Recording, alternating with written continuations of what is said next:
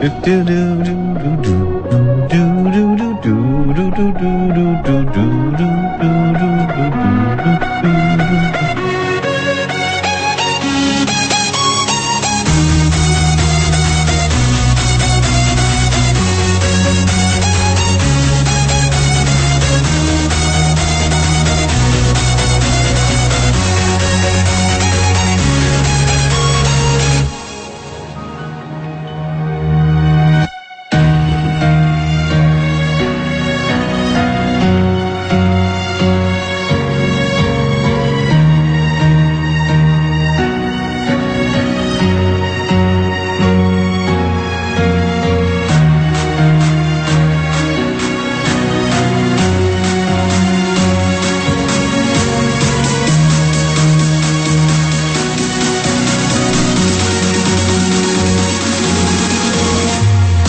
Good evening, everybody. Hello, Fakeologist. The Fakeologist Show. It's Monday, January 30th, 2023. Do this show Sunday through Thursday between 8 and 8.30 p.m. Eastern Daylight Saving Time or Eastern Standard Time. Oh, I forgot. I'm going to stop saying that. Just Eastern North America time. Don't forget, you can go to fakeologist.com forward slash live. And if you're a member of the Fakeologist blog, you will get a, an email. And also on the site, or also on the page, you'll see a Google Calendar. Uh, if you look at the bottom here, you can add this Google Calendar to your Google Calendar and get notifications from Google Calendar. In addition, you will get an email from the blog where I send a manual email out.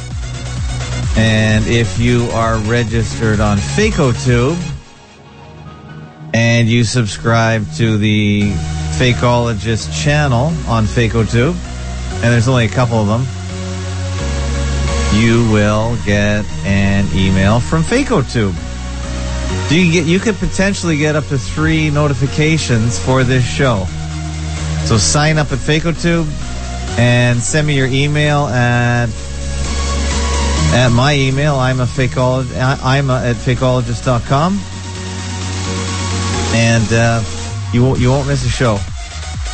Now we are also streaming live tonight on YouTube, Facebook, Unknown Causes Group, D Live, Twitter, and we used to be on Twitch, but they canceled us, so we don't need them anyway. And tonight I got an email from a guy named Chester, and he wanted to be on the show, but he says he won't call in, but I can call him. I'm going to call him now, and uh, then we'll just start the show. Come, we'll do about an hour. And um, where's his phone number? So let me just look it up here. Okay, here's his phone number. And it's actually a landline. How cool is that? Let's see if I can dial the number. Oh, I gotta dial it manually. Okay, wait, I can do it here. What am I doing?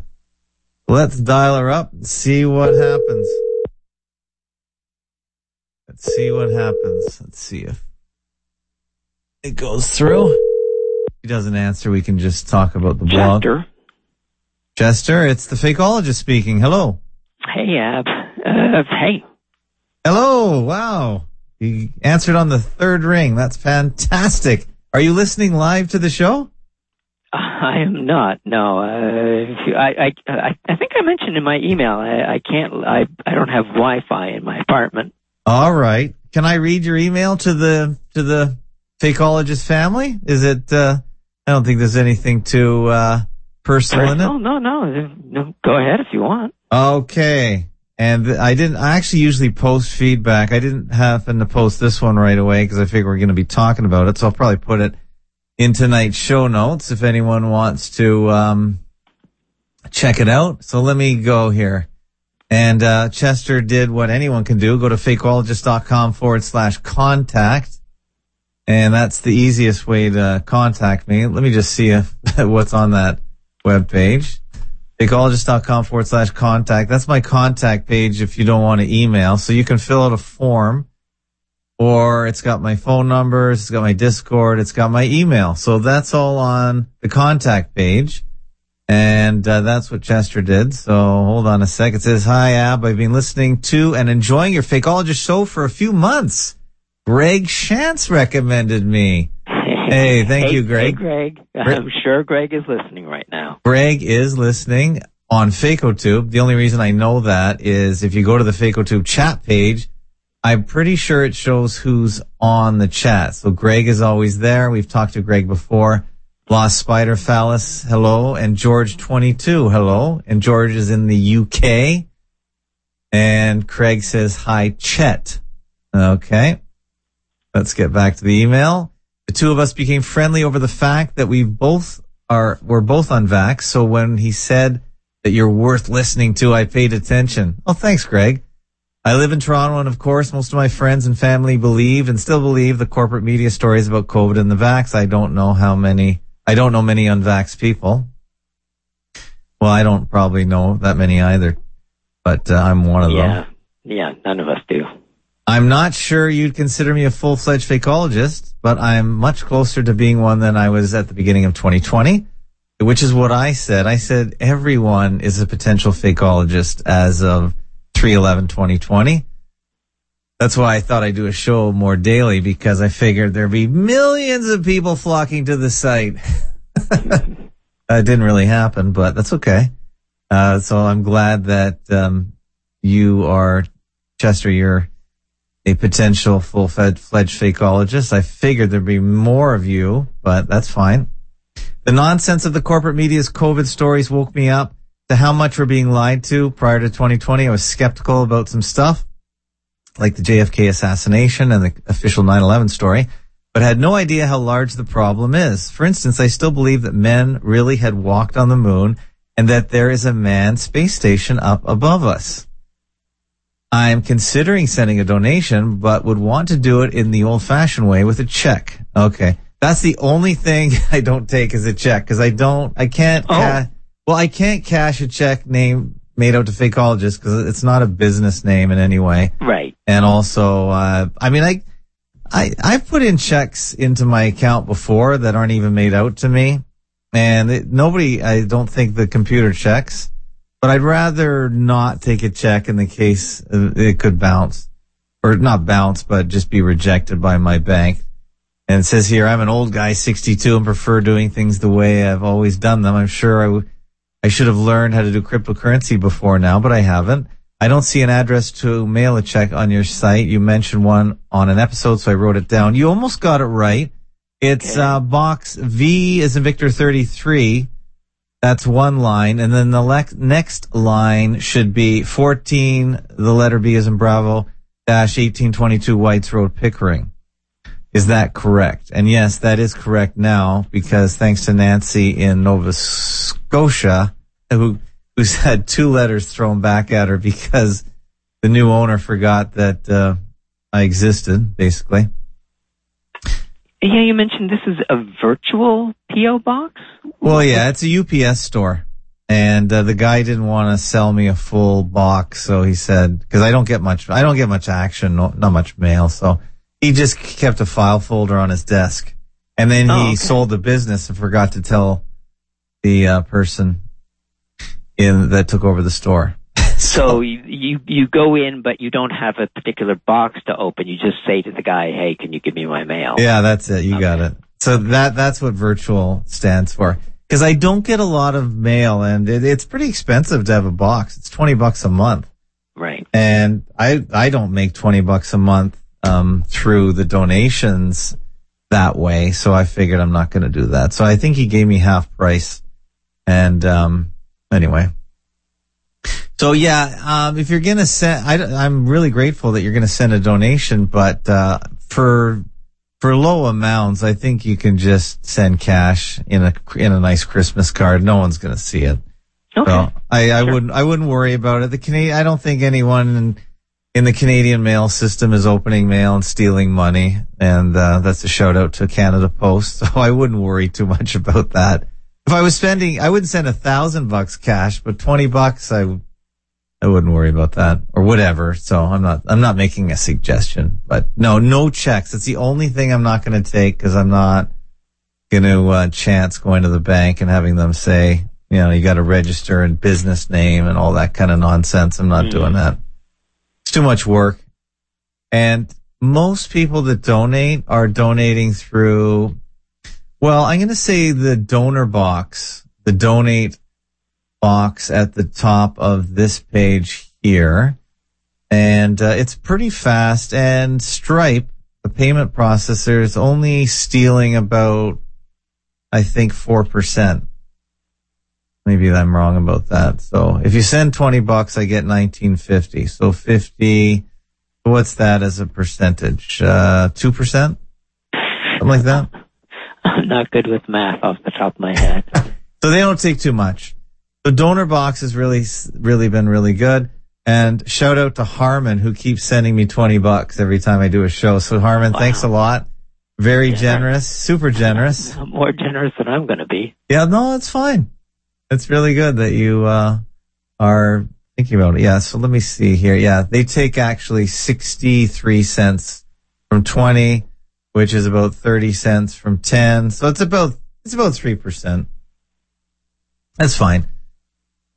But anyhow, so that is how you donate. So thank you, Chester. And you asked me a question and that was here. I got to keep bringing up the email. I wonder if I could just bring it up in a separate window. Eh, maybe not. Okay. Uh, I've I've got it here. I could read it out. yeah, go ahead. Read the question. Okay. So a few months back, you had Simon Shack on, and you guys were talking about 9/11.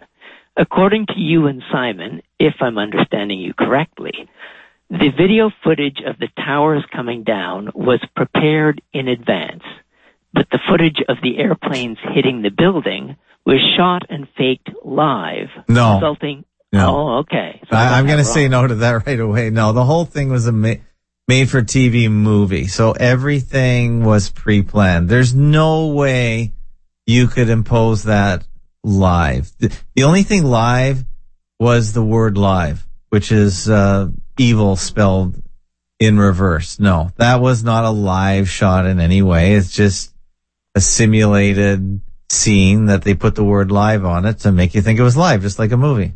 Okay, but uh, in September Clues, Mhm. uh, I seem to remember, and I again maybe I misunderstood something that uh, you, you know you uh, there's that shot where the, the where the first plane, I think it's the first plane, is hitting uh, the tower, and the nose seems to come through on the other side of the tower. And I thought the implication was that that was because it was done live and they kind of screwed up on uh, the imaging or, or Yeah, whatever. yeah, I know what you're saying. So that that's a reasonable deduction you've made. And I don't know exactly what Simon's level of hypotheses was at that time. He may have still been trying to work things out, but and, and there has been no updated September clue. So he also p- hypothesized that they used a missile to take Right. the things down. But I think overall now all these things were put in there on purpose. Um, of course, the absurdity of a composite plastic nose cone making its way through steel and concrete intact to the other side is completely cartoon like. It's ridiculous. Right. So- So, why why would they include that?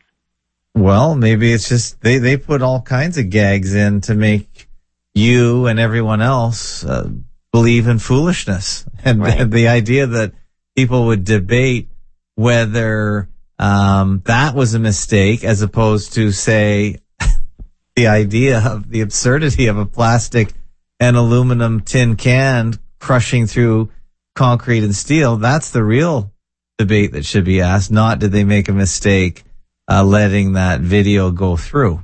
you know what I mean? So Mhm.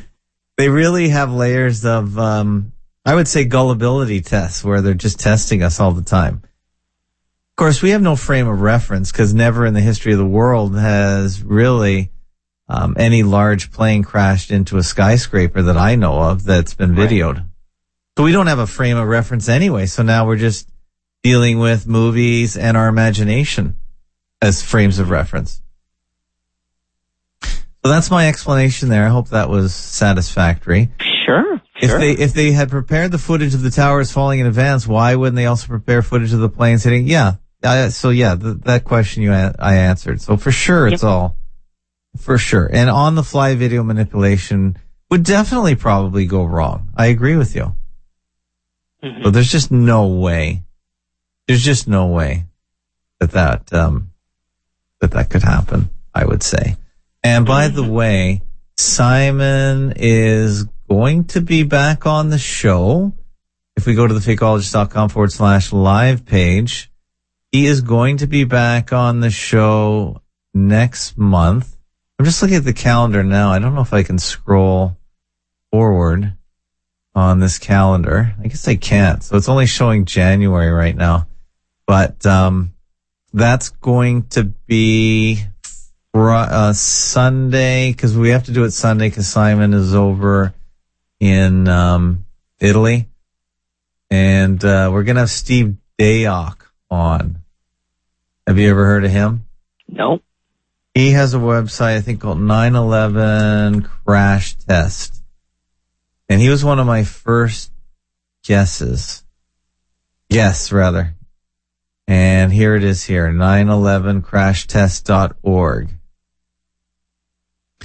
And Steve has stuck in the, I, I don't know what his policy is right now, but he has been going on about this for ever since I did started my show.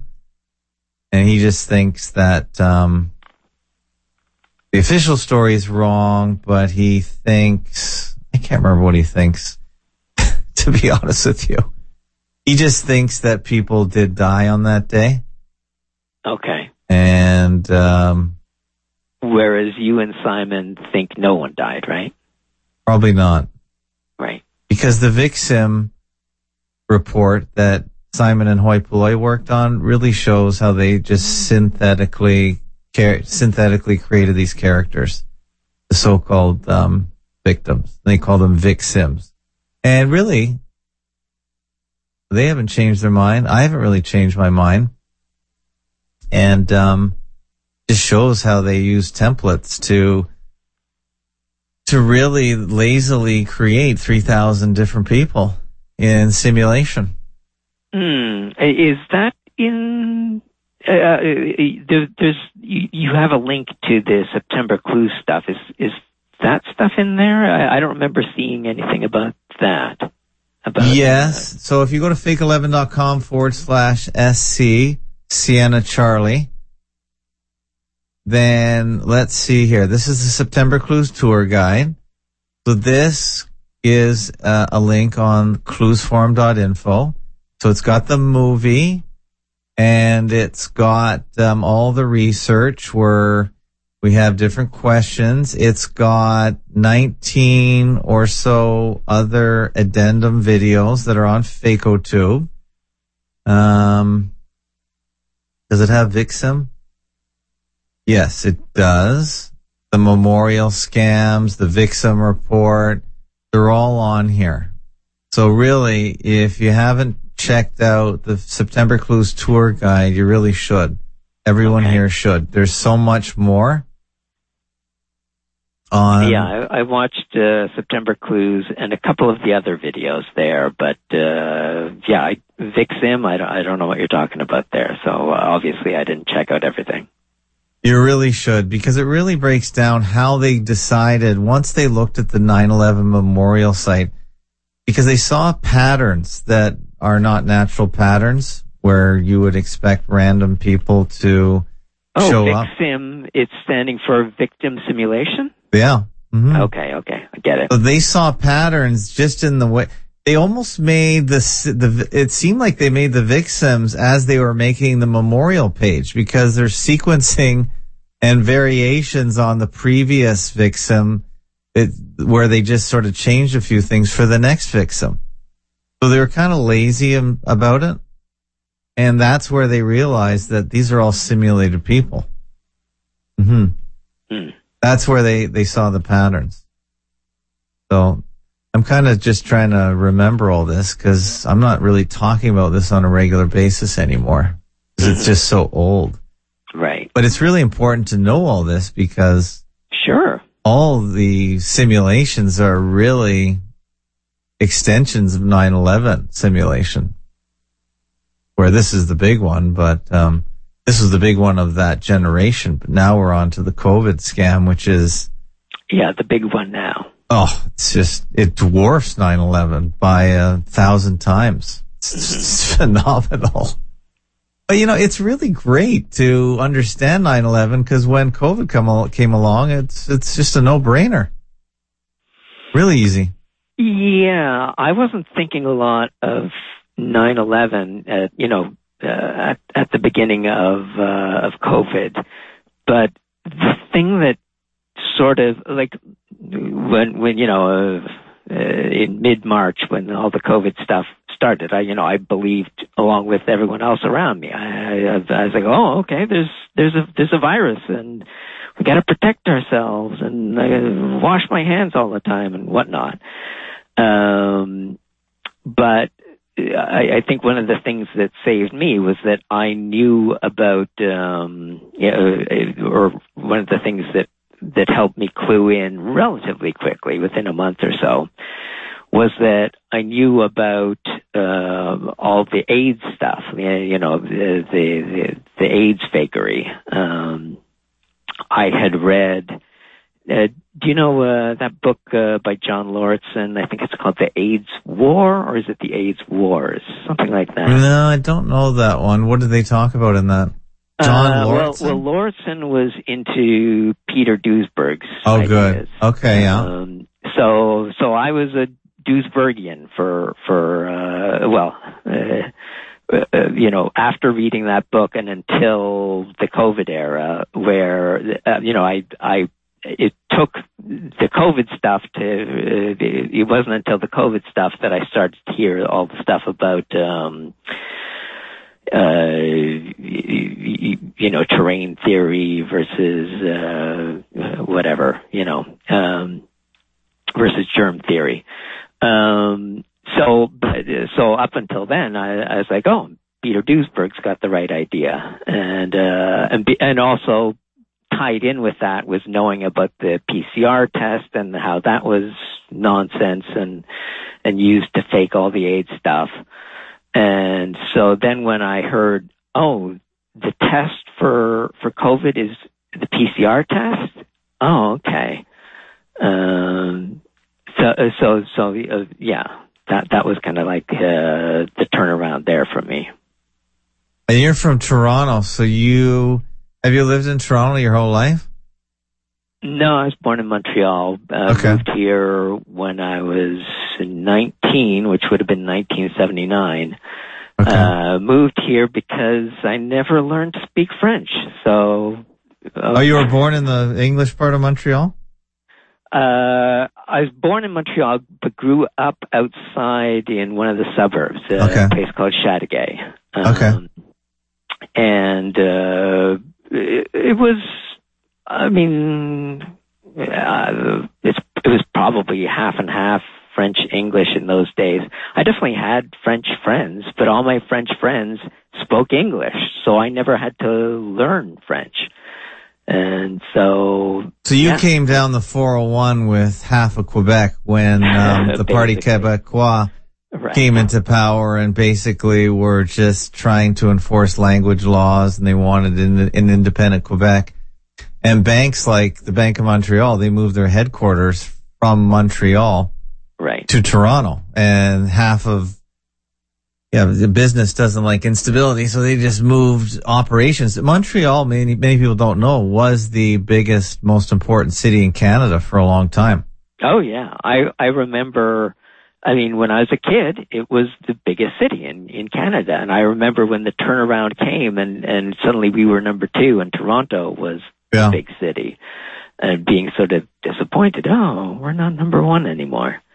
No. Um, but And that was just all because that uh, René Lévesque, the Parti Québécois, got into power, and they just started talking about breaking away from Canada, and and um, there's and that's where Trudeau won. He was um, a buddy of René Lévesque back in the day, and obviously uh, those two were sort of conspiring in a way to destroy Canada, and now and now, of course, that's that's happening by Trudeau number two, as implementing just mainly globalist policies that his dad sort of kicked off. And even the FLQ crisis was most likely a psychological operation. And the only person I've ever heard talk about that is just in the last couple years, Matt Ehret, who's uh, in Montreal, is uh, and is a pretty good alternate historian or does British and Canadian research, and uh, I found him fascinating. Did oh, you- okay. yeah. So even the FLQ, there's not much chance that uh, they actually killed anybody. Where Oh, really? yeah, yeah. I don't know if Matt Ehret says it that way, but he definitely says it was an engineered event and um, most likely a psychological operation slash hoax. So Okay. yeah, yeah, Well, that's I've I've got a a friend who just did. I- I'm actually a cartoonist. I I write and draw graphic novels, oh nice. and uh, I've got a graphic novelist friend who's about to come out. Who's uh, uh, he he just did a book about the the FLQ. And, but I think his take is much more the normal establishment take. You know, he's he's not presenting it as an operation. So it's a really good book, though. I've I've read it. It's uh, Okay, but he thinks it won- was real. Uh, yes, he thinks it was real. hmm But if one wants to know the, the basic facts, at least from the establishment perspective, it's a, it, it, it's not out yet. But it'll, I think it's coming out later this year. So if you want to know the official story, then read the book. But Yeah. yeah, it's not really a topic. Like most of Canadian history, I obviously I was born and bred in Canada. Ca- Canadian history is really boring. It's it's absurdly boring. But Right. If you listen to Matt Ehret and his description of basically what's happened in Canada for the last hundred years, it's actually fascinating. hmm I mean, Canada really for a while was this young, up and coming nation that was really going to build a country for the people. But that just doesn't work for the banking system. They just, they just cannot have that kind of wealth distributed throughout the population that they, they just won't have it. So they scuttled it. And one of the main guys to scuttle it was Trudeau number one Right. that was sort of the end of uh, of things. So Matt Ehret's the only guy that makes it Canadian history really interesting. You're not going to tell me the Riel story was fake, are you? Well, he doesn't talk about that, so I don't good. know. But I, I, I'm, It could have been. because uh, my big best-selling graphic novel is a is a graphic novel about Louis Riel. So oh, nice. Uh, for those of you outside of Canada, uh, Riel was a 19th century. Uh, well, he led some rebellions in the 19th century against the Canadian government, uh, and Mhm. then they uh, then they hanged him. So, Right. you know, it's a very interesting story. And that actually might have been one of the most interesting stories in Canadian history that we learned back in school. And that that wasn't that interesting a story. So if that was the most interesting story in Canada, then you know how boring our history was.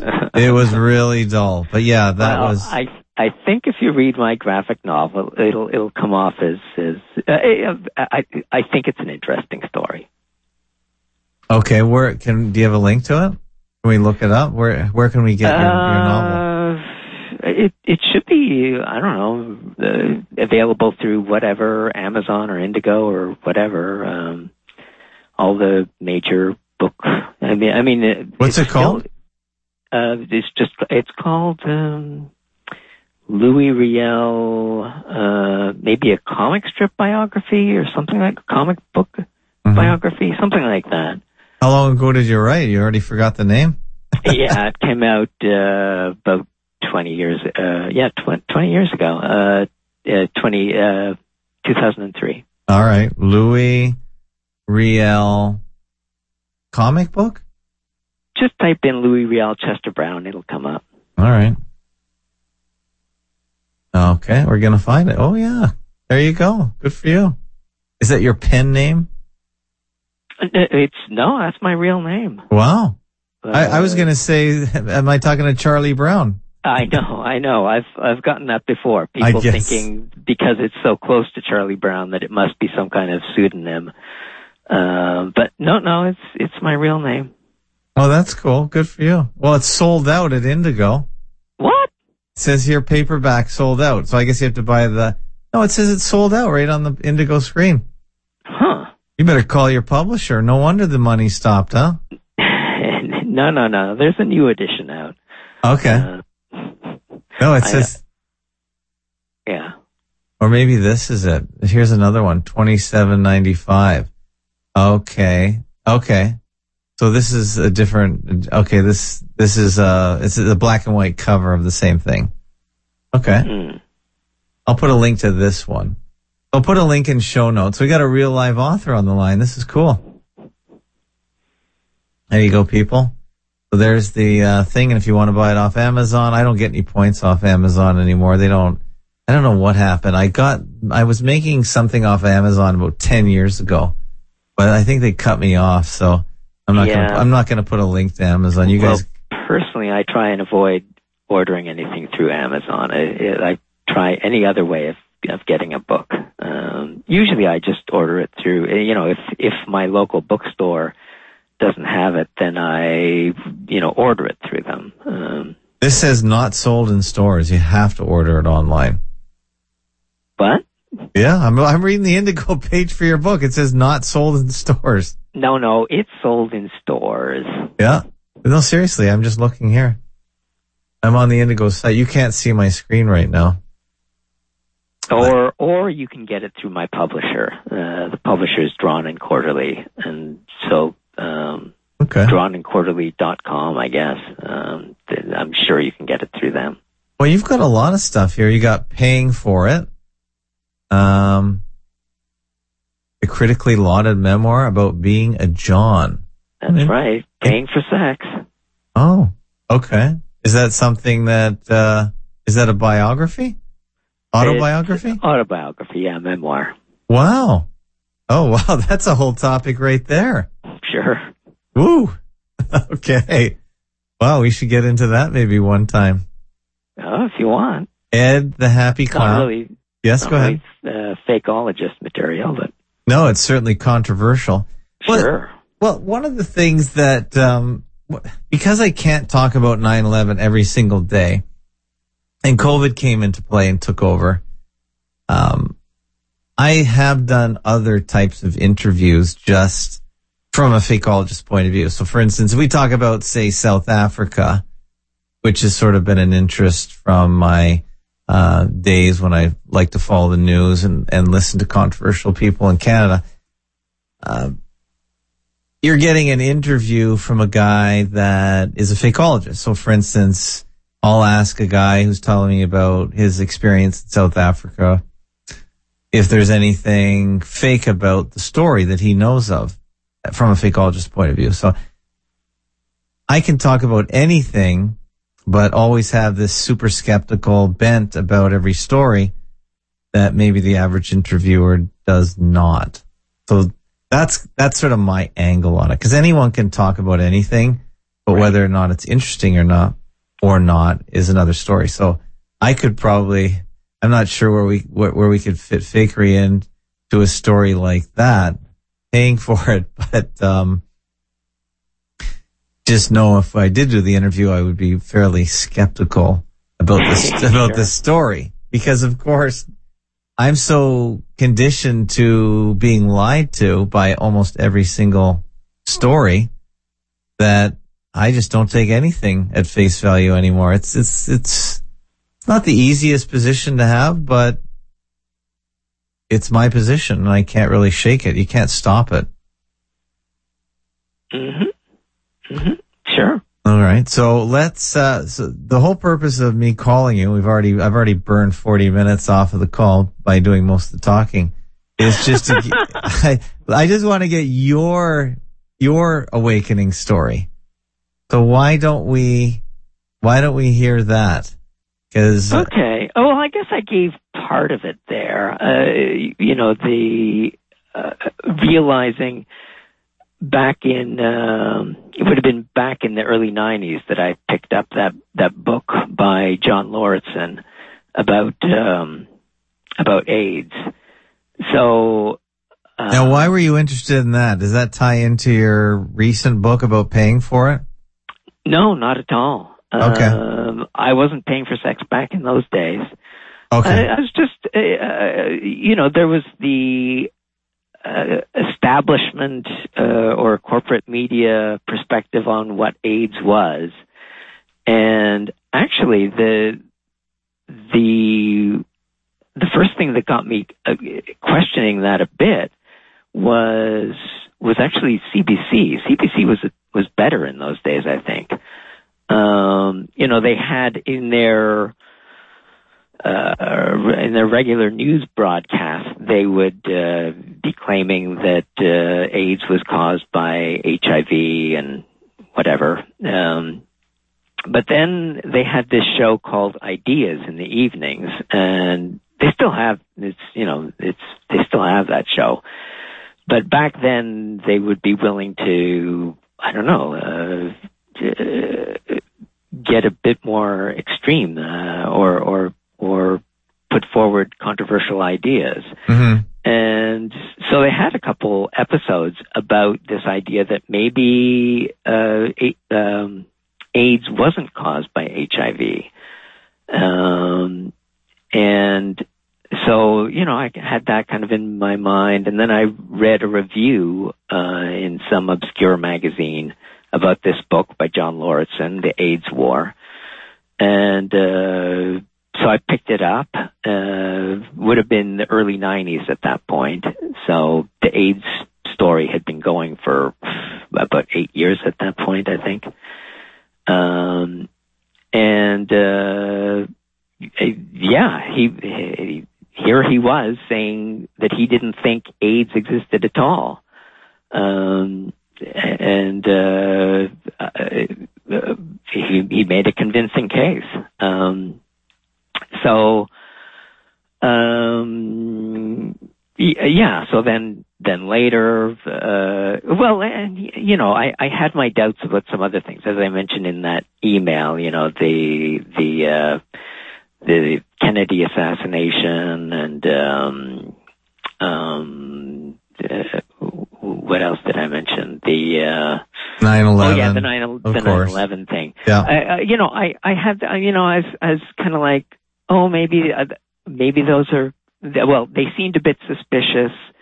Uh, you know, I knew there were theories about them. I, you know, I never investigated them. I never read any books about them. Um, uh, you know, I would have seen that, uh, what was it? The, uh, the, the JFK film by, uh, what's his name? Um, you know, the one Oliver Stone. Starred, yeah, Oliver Stone. Yeah, I watched that and I thought for sure we were going to find out. That's how naive I was. I thought, okay, I'm going to watch the movie. It's all over. Finally, we get to know. no, it's total, right. total reinforcement of the myth. Oh, okay. Uh, yeah. Well, I, I bought into it, but but it, at least it it came from it didn't reinforce. Well, I I suppose from your perspective, it did reinforce the. Well, I didn't know story. a lot about the. I didn't really know every variation of the theme. I just knew the official story was insane. Right. And it couldn't be that, but there were so many alternate versions. I, uh, they all are possible where anything right. is possible and nothing nothing is knowable. And I, I didn't even know the angle that Oliver Stone was going down. Uh, I yeah. didn't, I've never heard that one, but I left, um, just as dissatisfied coming out as I did going in. I thought I, I really, I really didn't get anything out of this. So we're no further ahead. Right, mm-hmm. right. Well, at, at least it uh, questioned the. Uh, I mean, the establishment story was that you know uh, one person uh, had uh, killed you know one lone nut had yeah. killed JFK JFK, whereas Stone's in Stone's version it was some sort of conspiracy, so uh, some grander thing. Um, uh, yeah. Anyway. Yeah. Um, that was as far as I really got into the JFK thing at that time. You know, watching that movie, I, like I said, didn't read any books about it. I was just like, oh yeah, it, it, it's the the official story is at least suspect. Um, but uh, yeah, then then COVID came along, and like I said, it took about a month to to figure things out, to, to figure that we were being lied to, which was mind-boggling to me. Um, I was like, can there really be a, a, a deception this large? Um, but there's no way I could believe it. It, it was obvious nonsense. Um, and uh, um, yeah, that just well, that ended up leading me to other stuff, like you know, realizing, hey, all that NASA stuff that didn't happen either. All that stuff's fake. Um, yeah. So yeah, it's a it opened up a huge can of worms, didn't it? For me, right. it was well, yeah. Once once you can see they're willing to lie about something that large, then you're then you then you go, okay, there must be other big lies too. Oh yeah, yeah, yeah. It's it's an over. Once you figure they can tell a big lie and get away with it, and nothing happens, JFK, 9/11, it, even if you believe the official story, the fact that they haven't they haven't really satisfactorily solved the, the the problem, or at least they haven't sorry explained the crime properly to make it make sense. Where they just say, "Oh, it's just some guy in a cave." Uh, he did it. it just Right. then you realize, wow, the whole world can be lied to. They get away with it. Nobody that questions it can do anything about it. They know they can get away with it. We know they are getting away with it. So what else are they up to? That's when it really becomes disturbing. Okay, 9-11 was one thing, but all the other things, what, what, what possibly else could they be up to? And then you just, it just, it never ends. And I just typed in whatever my favorite thing to question was and added the word hoax back in the day and saw whatever Google would serve me at the time, which wasn't a whole lot. So one of the things that bothered me was nukes, nuclear, because if you think about it, is there anything more destructive as they describe it than a nuclear bomb? It just basically would wipe out the whole world or your part of the world. And uh, when I looked into that, I thought, oh my goodness, Yeah. this is I- all I fake. I Yeah. wow. I actually, I actually read a book, I think back in the 80s, um, where, where, uh, the, the idea was that they had faked, uh, you know, the, the, the, the bomb, the, the, the nuclear bomb, the, you know, Yeah. Hiroshima and Nagasaki and all that stuff. It was all fake. Um, and it was, it was a fun novel. I was like, oh, that's an interesting idea, but I didn't believe it. You know, it's a novel. Uh, yeah, you suspend disbelief. Right. Um, and now I'm like, oh, that novel was true. And by the way, I did interview a guy that was in the Bikini Atoll. Uh, it was the father of um, Ken, who is a caller in here. I have I've been just I haven't put together the phone call because we had about six broken calls that I have to stitch together. And he was a witness to what he was told was the nuclear test for the H bomb, I think. There's many bombs. There's the H bomb and the this bomb, the neutron bomb. It's all the same fakery though. But he was there in the area. So he was on a, a ship, I think. And I was going to stitch that together. I did that November, actually. I figured I would get it done much quicker, but I was super busy November, December. I will put that out because Ken's father did put the time in. I, I didn't learn a whole lot, but I will put it out there as, um, I'd, I'd be interested in hearing it. yeah, I, I'm going to put it out. It, there's not a lot there. You're not going to find out much, but if he really was there, it is kind of interesting that we can actually talk to someone all these years later who's still alive that really can't really give us any any um, extra juicy pieces of information, but it just shows you, even if you're there and they're faking it, you're not going to be able to really explain it to the world and be, um, you're just not going to be able to determine whether it was real or fake either. You really can't do much discernment even if you're there because they can cover all the questions and have all the answers to basically address any inconsistencies in the story. They have everything covered. They're not stupid. Mm-hmm. Is what I'm trying to say. Let me just look at the faco, fakeologist, sorry, the FakeOTube chat. We have Lost Spider Fallacis. Hello. George 22, evening from the UK. Greg says, hi, chat. Blake 70 says, everything about this world is fake. Well, everything in the media is fake that they tell us. Um, Harmon says, look into the Empire State Building. It was hit by a plane. Do we have video of that? Oh yeah, okay. Maybe Harmon gave me a link here. Mitchell reporting. Well, here's you can't see this uh, chat, but let's see if this video has the uh, shocking crash. It says here. The Empire State Building. It's a gigantic place filled with offices and workers Almost a business city on its They said 13, 13 people died, including the crew that were crashed, that crashed into the uh, Empire State Building, which I guess was the tallest building in the U.S. at the time. But of course, how would they capture it live? So supposedly they did. This was the scene of the recent plane crash. I do not think so. But this is just a story about away, a Mitchell the crash. from Bedford, Massachusetts. The pilot flying over LaGuardia airfield was advised to land because of fog. But he headed for Newark instead along what he thought was this route. The route he actually took led him straight through the fog into the Empire State Building. Yeah, I don't. I don't think. Of course, we. If it, especially if it's foggy, there's going to be no no way to uh, video that, of course.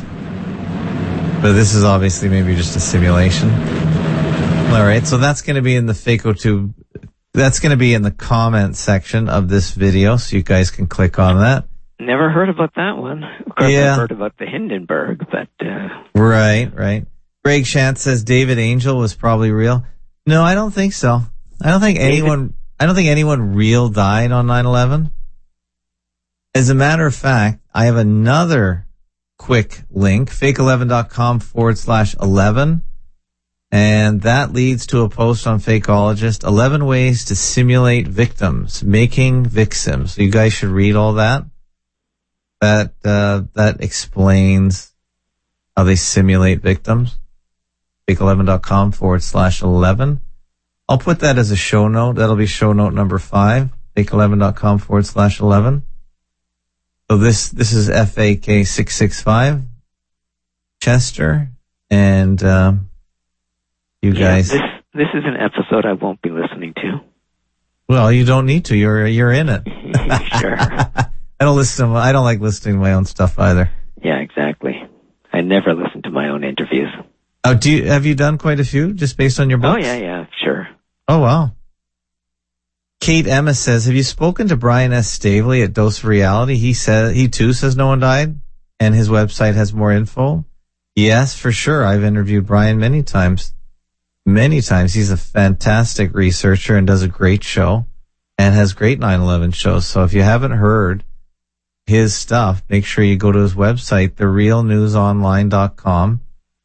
And, uh, he kind of inspired me to, do my own radio show using my own software because he was doing something similar. I improved upon, improved upon what he was doing, but yeah, he was definitely inspirational to this show. And that is 11, wow, 11 years ago. Crazy. Harmon says the COVID story is just the same as the geocentric story. One is about an unseen outer space as to the unseen inner space. Both are all CGI. Yeah, I agree. Mm-hmm. Yeah, Greg says, I don't think he died, but I think he was a real person. Yeah, I, they do insert operatives in the media and in the entertainment complex into the stories to give them doses of reality. I agree with you, Greg, on that. Know, the United States spends half their budget on the military, so that's there's a lot of money to really influence or run influence operations on their own people. There's tons of money to hire actors in Hollywood and book writers. Has anyone come to you, Chester, to say, "Hey, can you uh, maybe help write a script for a future op that they might might have created?" Definitely not. Do you think that some of the leading authors in the world are writing also helping write scripts for say many of the simulated events that go on all around the world including the states? Uh, i don't know. Uh, i suppose it's possible but wouldn't the stories be a bit better if if really good authors were writing them well the 9-11 story would you think that was a good story? Uh, like all the sub stories? Build, buildings fall down. I mean what's hmm. what's the good story? Well there's I mean, a lot of victims. it had stories. a huge impact on us um because of you know but but uh, i don't know. It's not that great a story really. No. No i guess you're right. I guess you're right. A lot of maybe um writers in training but I, I just wonder if a lot of the ideas from say stephen king novels the state, you know, what was his book on something on terror? He writes a lot of stuff that really, it seems like they lift a lot of the material and, and put it in their, their annual, their, their different simulations. A lot of concepts anyway. Mm. But, uh, okay. So yeah, so basically COVID got you questioning everything. So what's your, what's your take on what they're doing? Do you have a take on what the purpose of all this is? Do you have a take on viruses, on contagion? Um, um, what's your take on Canada, city you live in? It's pretty big. I, I don't know that I have a conclusion on any of that stuff. I mean, I, I think we'd all like to know who really is behind this and why they're doing this. Um, I mean, in broad outlines, it's kind of obvious. So certainly, COVID uh, resulted in more political control. Um, you know, more freedoms were taken away from us. Um, so, I mean, we can see that that makes a certain amount of sense as far as the powers that be wanting to fake something like this. Um, but the ultimate goal, where are they leading us? Um, yeah, I don't know. Like my guess would be that the next thing is going to be, you know, they they obviously want to bring in the CBDCs, the central bank digital currencies, and so there, there's probably going to be some sort of um, uh, engineered financial event. Uh, that would be my guess. But hey, I I thought they were going to do it in I, I thought they were going to do it last year, and it didn't happen. So, uh, but that doesn't mean it won't happen. But um, I don't know. What do you think? Well, how how long have you li- been listening to my show? Because I don't want to repeat what I've said in the past. But how long? Uh, uh, since uh, well, if if I heard the Simon Shack one, I'm guessing that went up September 11th. Um, yeah. Yeah, I haven't talked to him for a while. Right. It's been a while. Well, really, I think that they're just trying to completely re-engineer everything. I think that the money system has reached the end of its um, effective date in the sense that they've they've really run so far into the negatives that now they're just going to do a debt jubilee and just reset everything. But the reset is going to come with a whole new concept of money, smart money, programmable money. So they right. can control every aspect of it. Because they know that the system, the capitalist system as it stands now is just going to keep growing. It's going to keep ignoring all their ideas that we need to preserve this earth. So they figure the only way to uh, control capitalism is to completely centrally manage it. So they're not going to get rid of it, but I, I really think they are going to blend it to, into this, this, this third way or, yeah, I guess it's the third way. And we talked about that last night when we were talking about communitarianism because that's, that's the third way. It's, it's an old concept, but I really think combining that with technocracy, they're going to just create a Chinese style system that worked quite well in China for the last 30, 40 years. I don't know if it has enough legs to keep going even in China. Uh, well, obviously they're, they've changed it in China where they have their zero COVID policy, which is just their, their way of being exerting even more control than they're even trying over here right now. Try it over there first, see how much the Chinese kick up a fuss against it, and then um, iron out all the kinks and bring it here. But I really think it's communitarianism, which is a word almost nobody knows what it means. And I've tried to talk about it a few times, and I'm still trying to hash it out because no one else is really explaining it, but that's really what they want to bring in.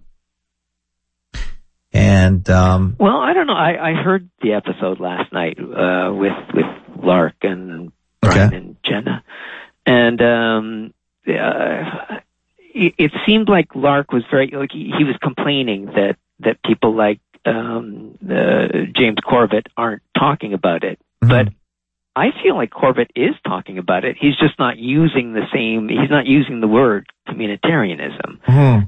But he, you know, he's talking about all these ideas about, uh, you know, how they're bringing in a different system and, um, you know, how they want to impose CBD, CBDCs on us and that sort of thing. Yeah, I don't really follow Corbett that much. I uh, he's not really he doesn't see if someone is really far off my 9/11 point of view, right? Then I don't give him my complete attention. I do listen to some of his stuff, but I have to ask, okay, if you're if you're really not coming to a similar conclusion that I am, because you have all the same access to all the same information I do, then then why aren't you? Right. So, are, so does that make you a gatekeeper or a guardrailer, as IPS says? And, and to me, the answer is yes. Okay.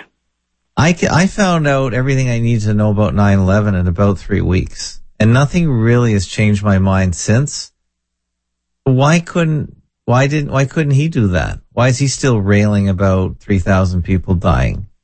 Why doesn't he at least talk about the possibility that they could fake that too?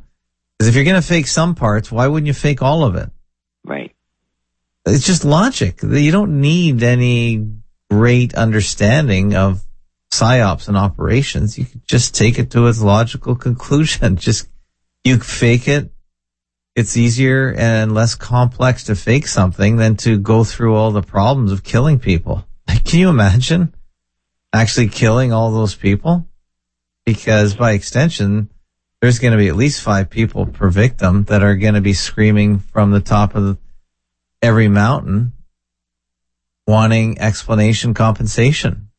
Right. And really, they're really, I don't think anyone can think of some of the major family members other than one or two that were given to us that we're talking about the, their, the people that, um, they said died on 9-11. I think there's Bobby and Billy McIlvaine, that guy. He's a, he okay. was he was in all the videos for a while. But he was the only guy that really stood out. So it just makes more sense to fake everything because you can manage the outcome of everything and then just put the whole thing to bed after a few years and everyone will forget about everything. Mm-hmm. And they'll just re- repeat a couple of the, uh, the main points, like 3,000 people died. They still say that today, to this day.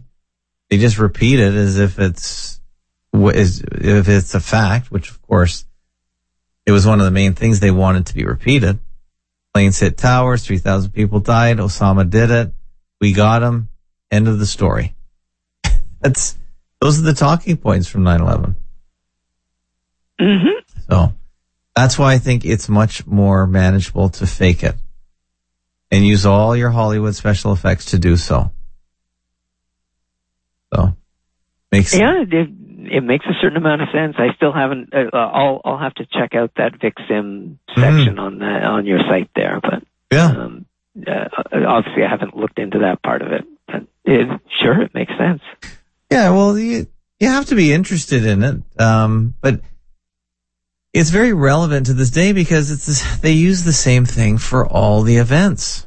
And um, you've lived in Toronto since the seventies, and have you looked into all the so-called events in Toronto that you were we were told were horrible things that happened? Now, there isn't a lot that goes on in Toronto when it comes to psyops, but you really have to look at every single major event and question it. And it made me question the police killings. We, we don't have a lot of police killings in Canada, but it made me question all of them. It made me question the Bernardo event because my Okay. wife was lived, I would say, within walking distance, 15 minute walking distance of Bernardo. Hmm. So she was terrorized. She was the exact description of his favorite girl. so it's, uh, and she was in the area at the time. And when you look at that story, you think, oh my goodness, is this a psyop? Sure. I think or it, the uh, I think it young, was. the Yonge Street van attack. Yeah, definitely. Now, hardly anyone talks about it because there aren't enough Canadian fakeologists, and um, there aren't enough fakeologist fans in Canada. Period. Canada is one of my least attended to uh, countries. I, I my mainly attract Americans, UK, Australia, and then Canada to the website. So it just tells me Canadians aren't interested or there are not enough Canadians that are interested even in Toronto. But yeah, the van attack was, was really piss poor when it comes to psyops. I thought. All kinds of them. But the Bernardo thing was a big one. Um, also the Clifford Olson thing, the pig farming Oh, the pig right. farmer. They're all up. See, that's the beauty Yeah. of being a fakeologist. You can go back and revisit all the stories and try and dig up whatever you can all these years later. And the stories just are full of holes and they're full of magic numbers.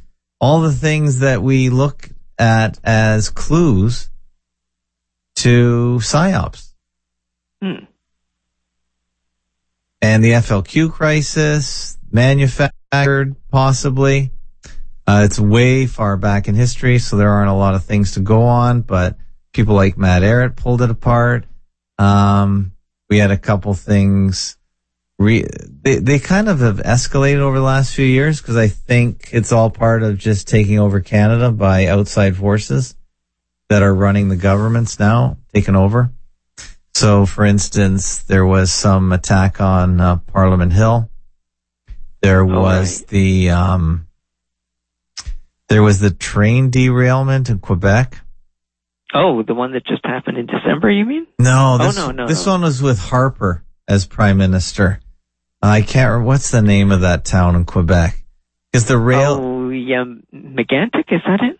yeah, it was a town where, yeah, it was Lac Megantic. Yeah. Okay. It was a town where the rail line went right through the city, which of course is how s- villages and cities were created in the railway days. And they wanted to, all these cities, they want to take the rail lines out of the center of the city and bypass the cities, which makes sense. And um, I think they staged that whole event just so the governments would pay for that because it's pretty big undertaking. No small village could pay for that. So that had tons of fakery in it too. That was a whole operation, I think. Even um, going as far back as when you came to um, Toronto, 1979, we had the Mississauga train derailment where they evacuated a whole small city west of Toronto. Right. And I lived there at the time. I was right on the evacuation line. So we weren't evacuated, but if you look at that story, I think it was the 33rd rail car that went off the tracks. Oh, okay. I mean, it just doesn't end. right. So that was another drill slash simulation. And it resulted in certain laws being changed where you couldn't maybe transport hazardous goods through a city, which is, it's a fine end goal. It's a noble lie, but they have to lie about it to make it, to make laws and expropriate or abscond with money to make it happen. hmm Just like the van attack. You say, well, why would they do that? Well, it's because they want to turn major roads, A, get cars off them, and Agenda 21ify all the roads in Toronto. So it's going to happen. Oh yeah, they're. I mean, they're do, like King Street. They've, they, you know, you you can't drive uh, down King Street. No. I mean, Yeah, you're right. I know. I, I'm a courier. I used to be a courier, so I know. I know they changed it right after I stopped driving um, courier downtown. But yeah, you can't go straight across. You have to keep turning.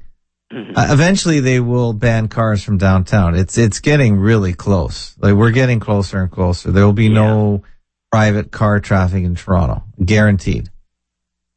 To me, it's a guarantee. They're already doing their damnedest with construction to make it impossible anyway. Oh yeah. So it's gonna construction. it's gonna happen. So all these things are just to further further the case, further it along. But all kinds of major crimes, major events, even in Toronto, are are staged, and it's crazy when you start looking into it. So. I, I find it really liberating to know that, okay, well, there aren't really people getting murdered in the way we're told and in even the city I live in. Um, just down the road, I think they did a, a, a drill in Scarborough where they said a guy was walking around with what looked like a gun. I think it was a broom or something or a BB gun. And it said that the police in their division just shot him dead. Right. No, no, I don't think that happened. Well, it does put a different perspective on a lot of stuff. You know, uh, we grow up with this idea that man is or humans are warlike and we're all constantly making war on each other. Yeah. And then it turns out uh, most or perhaps all of these wars are are bogus, you know. And so how warlike really is is man? Um, maybe we're not as bad as as they want us to believe. Yeah, people aren't that bad. And they don't really, no one in the world likes war. Only the people that profit from it like it as a business. It goes on and on. Did you hear my theory that I think uh, even Rob Ford, they faked his death? I have not heard that. No. hmm Well, my theory is it doesn't really interest most of the audience, but I think that um, the Hey, Rob- Rob Ford made a big splash. Everyone knows. Doesn't everyone outside of, like? No, you're right. the- he was one of the most famous Canadians for a while. Yeah, well, you're right. He went worldwide. I think he was kind of modeled after Marion Barry in Washington D.C. Okay. Remember that guy? So they kind of modeled the story after him. But I really think that um, they made a um, they made a uh, power shift deal between Rob, his brother Doug, who's the premier of Ontario now, John Tory, who's the mayor of Toronto. I think it was um, sort of a three way deal where Rob wouldn't run again. The only way he wouldn't run is if he died, really, and he would have won and that would have kept John Tory out because John Tory was going to probably go run for premier again because he lost badly back uh, 20 years ago for running for the party because he was he's kind of the the left wing version of a right wing guy. Right. So I think those guys all made a deal where Rob would fade out of the picture and that would allow John Tory to ascend to become mayor, which isn't a powerful job, but the long-term goal is to make a mayor as powerful as a premier under Agenda 21, where mm-hmm. there'll be mega cities. I don't know if John Tory will be along. he won't be around maybe long enough to realize that, but they've already bestowed extra powers to the mayor in Toronto right now. And it's just, it's, he, it's just going to become a, another type of dictatorship for megacities. Right. And that allowed Doug, who has no charisma, but has the family name, to ascend to the premiership, which he did. And I was a member of the, of the party, just a voting member, just so I could vote. And I guarantee you my vote wasn't, ca- I didn't even get a ballot. I couldn't get a ballot, which to me told me the whole thing was fixed. And it can be fixed. They don't need to do anything special. They can just say he won the vote to be leader of the party. So that's how he got in. I think it was just a, a three way deal. Mm. And I think Rob's walking around right now. Guaranteed. But if it's all fake, Or are- engineered. are, you are are you saying that that Doug is just a bad actor? I mean, why does he have no charisma? Why did Rob have? I mean, Rob is a, was a great character. If it, if it's a phony story, he's Yeah. a great character. He was a Uh, great character, and I think he did really have charisma. What I'm saying is they had to make a fake story to get him out of the picture. Because why else would a guy, you know, they were doing their best to pillory him and make, mock him and make him a fool. I think the drug story may have had elements of truth, but I think overall, um, it was a phony story. And they were just trying to, um, basically get rid of him in the media and just set up the whole thing that he's sick and he's not taking care of himself. And then he just dies of this cancer that really is extremely rare and super fast. And then he's gone. I even think uh, Jack Layton, they engineered him out of the story too. Oh wow, Yeah. interesting. Yeah. Yeah. Like you think, oh, it couldn't happen in Canada, but actually when the closer you are to a story, the less likely you are to believe it. You think, oh, it couldn't happen here. I would have heard something. I live here. Of course, when you say Jack Layton, uh, you know, with my interest in prostitution-related matters, I think of the story where he was caught in front of a massage parlor. The, the police stopped Mhm. him or something, and Yeah. and uh, I think he was just coming out of the place, and they let him go on his way. Or maybe that was an engineered story. Yeah, maybe. Uh, I mean, Yeah. sure. Like now, as a fakeologist, that's the first thing. But if you didn't know about how easy it is to fool people and how most stories are fake, you would never consider it. But now, anytime there's a story, it's the first thing you consider, which actually always makes more sense. When you try and put the story that makes no sense together, when you know it's fake, it makes total sense. Like even the latest thing with this Buffalo football player. I don't really care about the Buffalo Bills other than the fact that, you know, they can't really ever win because it's too small of a market and there's not enough people. But everyone else talks about, oh, he died of this or the guy really died. But the actual story is he's, it, the whole thing was probably a scripted event. Makes way more sense. And So- when he returned the a few, I guess it was a few days ago or whatever, where he was wearing a mask or glasses or something, and he was kind of covered up, anyways. Yeah. You think that was just a story, like they wanted people to speculate that? Yeah. uh, yeah. But They, and they I- were they yeah. were deliberately making it look fake. In other words, you're saying. Maybe, maybe. I don't even know the whole story. I only, I only hear through other people that filter my information about the story because I'm not following it closely enough to pursue the story Right. because I know the whole thing makes no sense. There's enough problems with the story to tell me it's just, it's just all theater.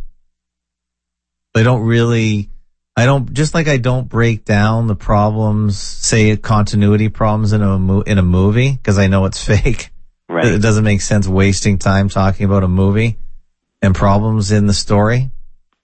Because I have a really hard time watching movies now because I just think, oh, well, what about this? Why didn't he do this? I'm even watching old mm. Rockford Files and I think, why doesn't the guy ever look behind him? Why does someone always come up behind him and knock him over the head? Does he not look Right. around? so it's really hard to, to accept the story. Yeah, I'm I'm seeing Hollywood a whole different way since the beginning of 2020. It's Yeah. yeah, it's a different it's a different experience watching movies now. Yeah, it's really difficult. They're not they're not as entertaining anymore because you just know that the story is there's it's just too hard to believe. Even when you suspend disbelief, it still doesn't work. So it's kind of a da- occupational hazard of being a fakeologist. Right. But anyway, uh, we've been going about an hour and a half. I'm Yeah. sort of, I've, I've, uh, sort of talked myself out a bit. I know I should have asked you a few more questions, but sometimes I just want to give you, cause I don't talk to many people from Toronto because there's just not enough fakeologists out there from our area, which is really sad, which is why we're going the way we're going.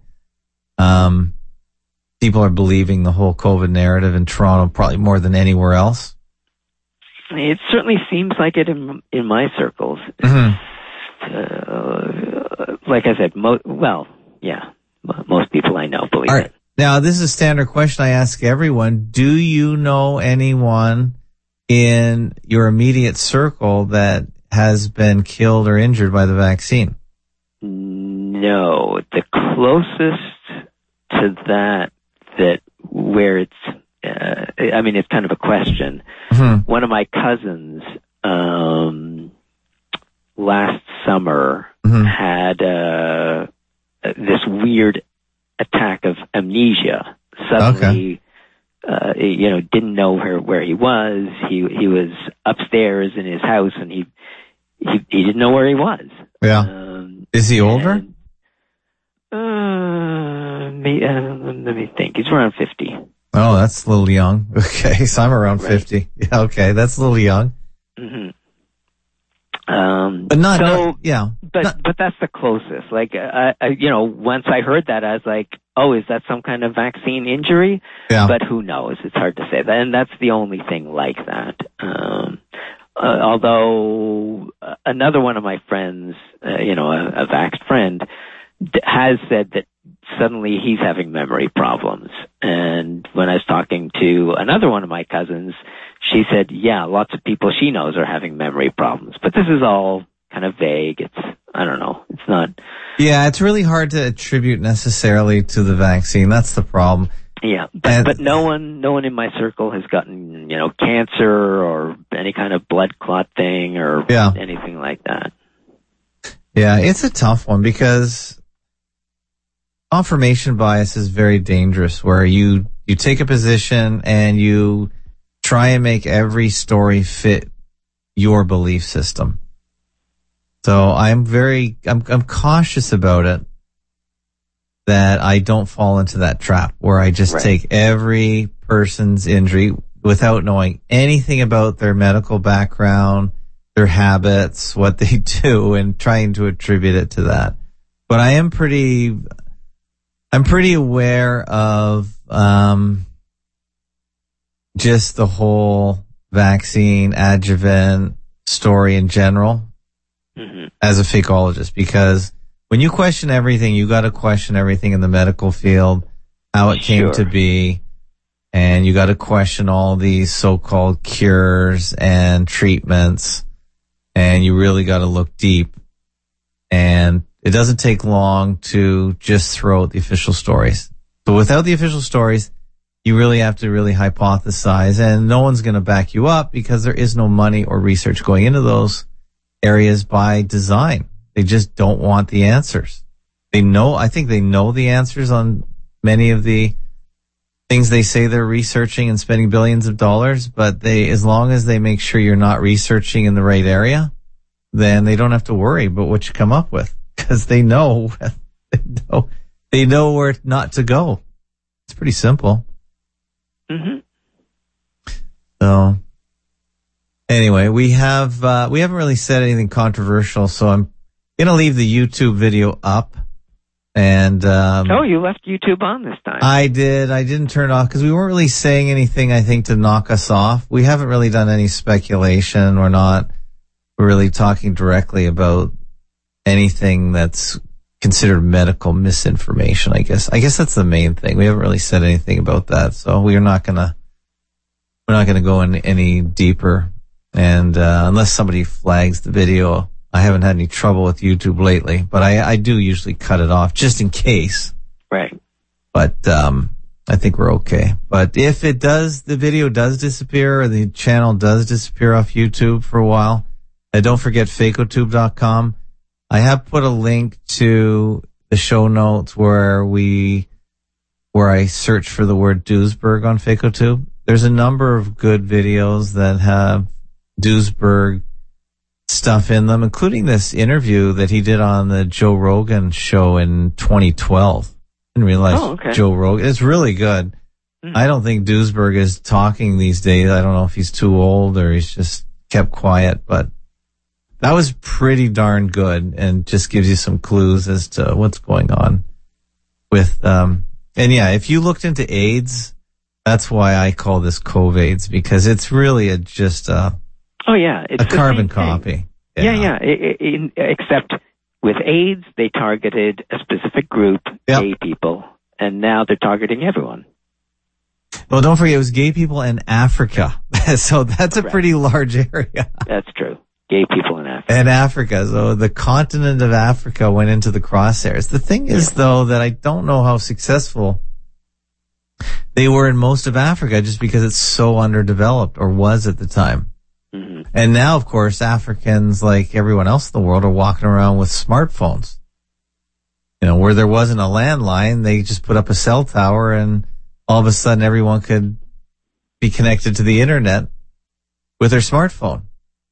So they know and can know as much as we do over there, as long as they can understand, I guess, English, but you know, with the translators, I'm sure every language is translatable. So I think Africans have their um, AIDS experience plus their skepticism of the colonialists, and now they got the internet where they can look everything up. So I don't think they're falling for it. This whole thing in the same way, say us so-called first world smart North Americans or Western Europeans are. Mm. I don't think they're trusting in general. So I don't know how well this thing has worked over there. So. Yeah, well, uh, I hope for their sake that. Uh, well, it, it certainly sounds like they're they're doing better than we are. All right, so you have a so I put a link to all your books on Indigo, and so all the titles are there. And okay, um, great. I can you just give me a brief synopsis of your latest book, Paying for It, because actually the latest book is uh, it's called Mary Wept Over the Feet of Jesus. It's, okay. Um, that's not on this list here, or maybe it, it is. It's uh, it's another prostitution related book, uh, but okay, it's about yeah. biblical, you know, prostitution in the Bible, basically. Okay. How did you get interested in this topic? And maybe we can bring you back and talk about it. Sure. Uh, how did, uh, well, I, because I was paying for sex, that made me interested in it. It's, you know, it's like why do why why are gay people interested in gay issues? You know, right, right, okay. If you pay for sex, like that'll make you interested in the subject, I guess. Is that something that um is that sort of a taboo thing to even talk about in general, or are there other books on this topic? Oh, there's lots of books. right. Lots lots of sex workers have written about their experience fewer people, fewer Johns or fewer clients have written from the perspective of actually paying for sex. Okay. I guess, I guess, uh, I guess it is kind of embarrassing to, to, you know, put yourself out and, yeah, and use your sex. real name. It is, it's, sure. it's an amazing topic. I have to admit, I, when I first started reading, and I don't read really, I, I remember, I don't know who had the book. It might have been in my house. We had the book, The Happy Hooker. Oh, right, with right. um Xaviera Hollander or whatever her name was. yeah, there was a Toronto connection. That's I guess that's sort of why I found it interesting because she had some kind of Toronto connection. I can't. She did. She either visited here frequently or she lived here for a while, something like that. Yeah. I, I, I've certainly heard anecdotes about her being here. Right. Yeah, I think she might have been Dutch, but I can't remember. But it, it was, I, I know I read that book and maybe a couple other books around there. I think I, I, I, I I think it was just because maybe I found it in the library. I can't remember where I found it, but it was kind of interesting. And she does describe her, her, um, exploits as a hooker. hmm So that was kind of interesting, but I didn't know there was a book by, by Johns. So you, you wrote paying for it and it looks like 2013 and you wrote another one on the same subject, but from the Bible stories. Is that yeah, right? yeah. Mary wept over the feet of Jesus. Yeah. Wow. Is that blasphemous in any way? Oh, well, the truth is, I'm a Christian, right. but uh, yes, I think many of my fellow Christians would find the book offensive and blasphemous. All right. Unfortunately, Okay. I th- I think it's all scripturally based. Like I I don't think I'm saying anything outrageous, but I Yeah. think other I think uh, there are people who would think it is what I what I'm saying in the book is outrageous. All right. Well, do I have to read the book to interview about interview you about it or? No, no, no, no. if you want to talk about it sometime, sure. Like you, you don't have to read the book. I mean, although, I, hey, if you want, I'd, I'd be willing to send it to you. All right. Well, maybe uh, which one would I find more interesting, paying for it or the Mary wept over the feet of Jesus? Gee, uh, Because it is it is somewhat interesting to me. I I have not and probably never will pay for sex, but right. uh, it every guy every guy with a pulse has probably thought about it. Right. Um, Truth be told, so it would be a very interesting interview. Uh, hey, I I can send you both books, and you can read uh, like you can read neither, or you can read whichever one seems more interesting to you, or whatever. All right, that'd be fine. That'd be great.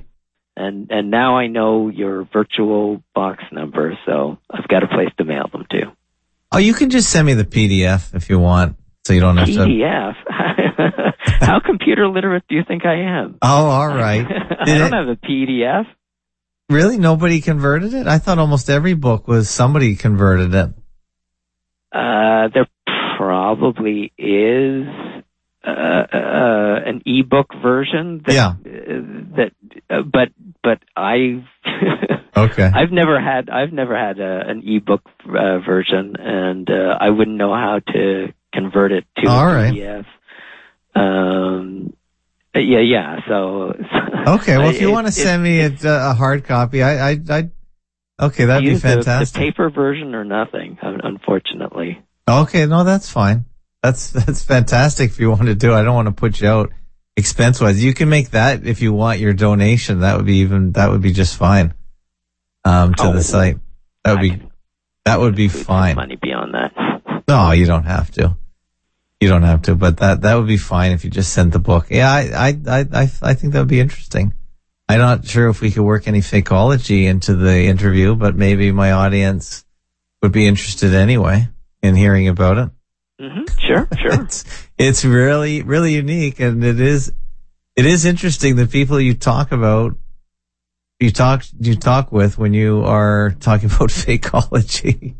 I have to admit, I guess Mhm. I guess we're all kind of we're all kind of off just a bit. All fakeologists, we all have just some some quirkiness to us. No, I'm definitely off and quirky. right, right. Okay. Any final comments, concerns, questions about fakeology or directions that you like us to go in or you've enjoyed in the past? Any final? Uh, not Thoughts? really. I'm I'm just enjoying the show. Um, Okay. yeah, I'm I'm. I mean, it was. I was a little bit dis- disappointed during December when there were so few shows. Oh, thank uh, you. But but I you know I understand why uh, why you weren't able to put out as many as usual. But um, Well, sometimes I also just lose steam as well. um, you think, okay, what what haven't I talked about now? Right. eh, So, how did you just real quick before we go? How did you meet Greg? How did you guys get connected on Well, this worldwide thing? Greg's into comics. Um, Oh, I see. and and we met at a comic book convention and just started chatting and uh and uh I I can't remember one or the other of us said hey we should we should get to get, get together sometime so a couple of months later he came into Toronto and we hung out for an afternoon and, Oh, okay. um, yep And you figured out you're both sort of fakeologists somehow. I, he's probably more of a fakeologist than I am okay. So he let off a couple of um, comments and you picked up on them and he explained fakeology to you? Uh, yeah, I guess. I mean, you know, I I knew a lot of what he what he was talking about. Yeah. Um, but but you know, he brought up the Fakeologist show. He's like, "Are you listening to to the Fakeologist?" I was like, "What's that?" Oh, nice. And uh, he, you know, he was right that uh, I that I would find it an interesting show. Oh, amazing. Well, that's great. That's fun because you really, the only way that one, I know anyone is listening is if they call in or email me. And two, the only way to really expand our listener base is just people telling it, telling others about it because there really is no great simple way to discover any podcast and including fakeologist stuff. So Yeah, unfortunately, I can't think of anyone really in my circle to recommend the show to. yeah. Uh, I tried recommending. Uh, uh, one of my friends asked, "Oh, what's what's a good conspiracy theory show to listen to?" Oh, really?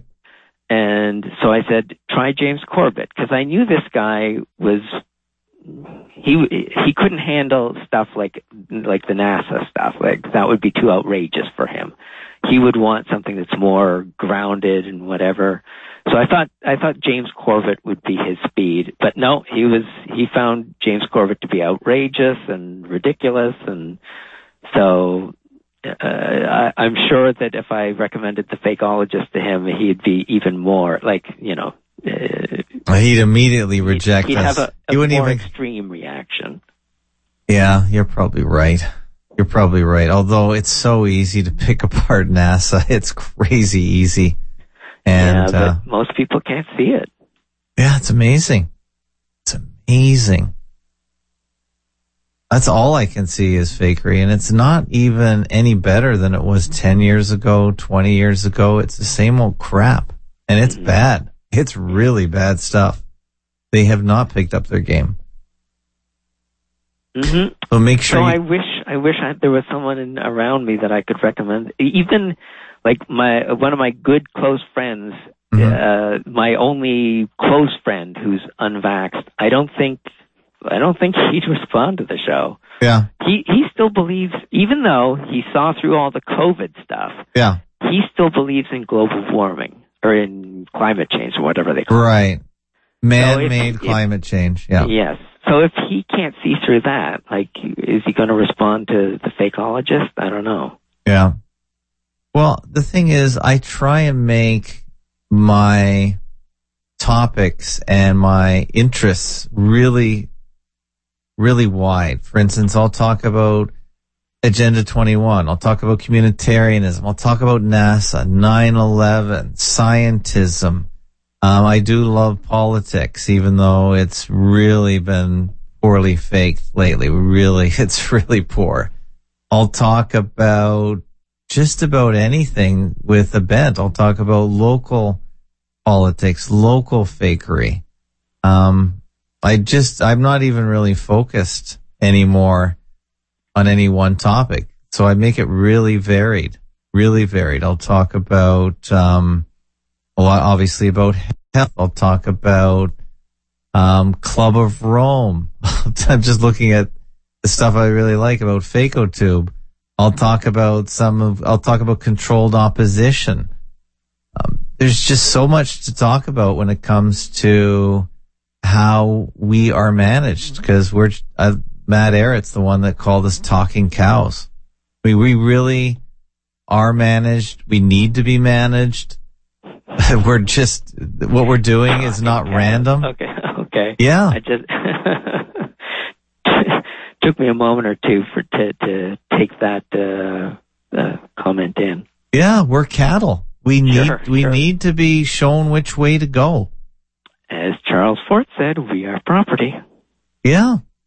We are owned. We are commoditized and uh, it's really interesting. I'll talk about the NFL and talk about people like Chris Sky who most Canadians find his whole uh, persona distasteful, but he's actually telling the best truth in his in his kind of bombastic way. Have you interviewed him? I have tried. Uh, I put a couple requests in, but I came to the conclusion that he's got so much exposure. He doesn't really need my help. Right. And he, I, I agree with most of what he said, so I really wouldn't be able to challenge him. But, um, I have tried a couple of times, but I'm now, I'm actually made a couple comments on his telegram and his administrator banned me. So I just, I don't bother anymore. Mhm. And I also talk about elite gender inversion and androgyny, Kabbalah. Like there's nobody that I know that has such a wide swath of topics. I don't know if you've looked into into that the, whole the elite gender. Yeah, I, I mean, I've I've certainly heard your interviews with or your talks with uh, Mr. E, yeah, and it's interesting, but I don't know. Like you, you know, sure, I, I can see Michelle Obama and Theresa Tam, yeah, But- yeah, yeah. but beyond that, I don't know. It sounds a bit questionable. Um, Mhm. Sometimes women are just a bit mannish. It doesn't Yeah. mean they're they were born men. Uh, I agree. I agree, and, and I just, but you, I just know that we are not getting the whole story. So I, I'm just trying to figure it out. I don't have any absolute pronouncements on the topic, but I love people that dig into it because even if they're half right, it's quite the deception. right. So I don't, I don't tend to make absolute, I know everything. I just, I just like talking about it. And if someone is really coming across as they, and I I find Mr. E extremely humble as well. And I, oh yeah, no, he's an interesting guy to listen to, and and you know he he doesn't just talk about that subject. Yeah. Uh, although obviously it's one of his main uh, areas of interest. But, yeah, Uh, yeah, yeah. so I I listen to his episodes even even though uh, you know I'm I'm not You're not convinced. uh, yeah, Yeah. I'm not convinced. Yeah. Yeah. All right. Well, uh, on that happy note, we've been going almost two hours. It's been a Okay, great call. And thank you for using a landline. Everyone should just really see the, hear the difference between a landline and a crappy cell line. It's Right. really remarkable. So yeah, great call, great clarity, even though you're not, you say you're not a computer plugged in person. Um, how do you listen to the podcast again then? If you, you say you don't have Wi-Fi internet at home? Uh, no, I, I live in a, uh, an apartment building. And Yeah. Downstairs, there's uh, a library, Okay. and I just go down there once a day, try and spend as uh, just uh, a short amount of time in there. I don't want to be too whatever Yeah. distracted by stuff online. Um, Okay. You know, get get my emails, send some emails, uh, download some podcasts to listen to when I'm offline up here back in my apartment. Oh, cool. Oh, wow. So you are really disconnected. So you don't have social media really to No. speak of? No, Wow. Okay. the closest thing to that that I have is a I've, I've got a Patreon page so that Oh, do you? People people who like my stuff can support Okay. me through that. What is it? I don't mind publicizing it. Oh, okay. Patreon, of course. Patreon.com forward slash. Patreon dot dot com uh, slash Chester Brown, all one word. All right. I will, uh, I'm, I'm a patron, a patronizer of many people, including Mr. E. So I'll, I can add you, no sweat. Oh, wow. There you go. Two dollars. Okay. Here we go. Oh, you got some, uh, pretty good quantity of patrons. Very good. Yeah, it's okay. Okay, you're going, that'll be show note number six. If you want to support Chester and his work, you can do so easily on Patreon. Wow. This is pretty cool.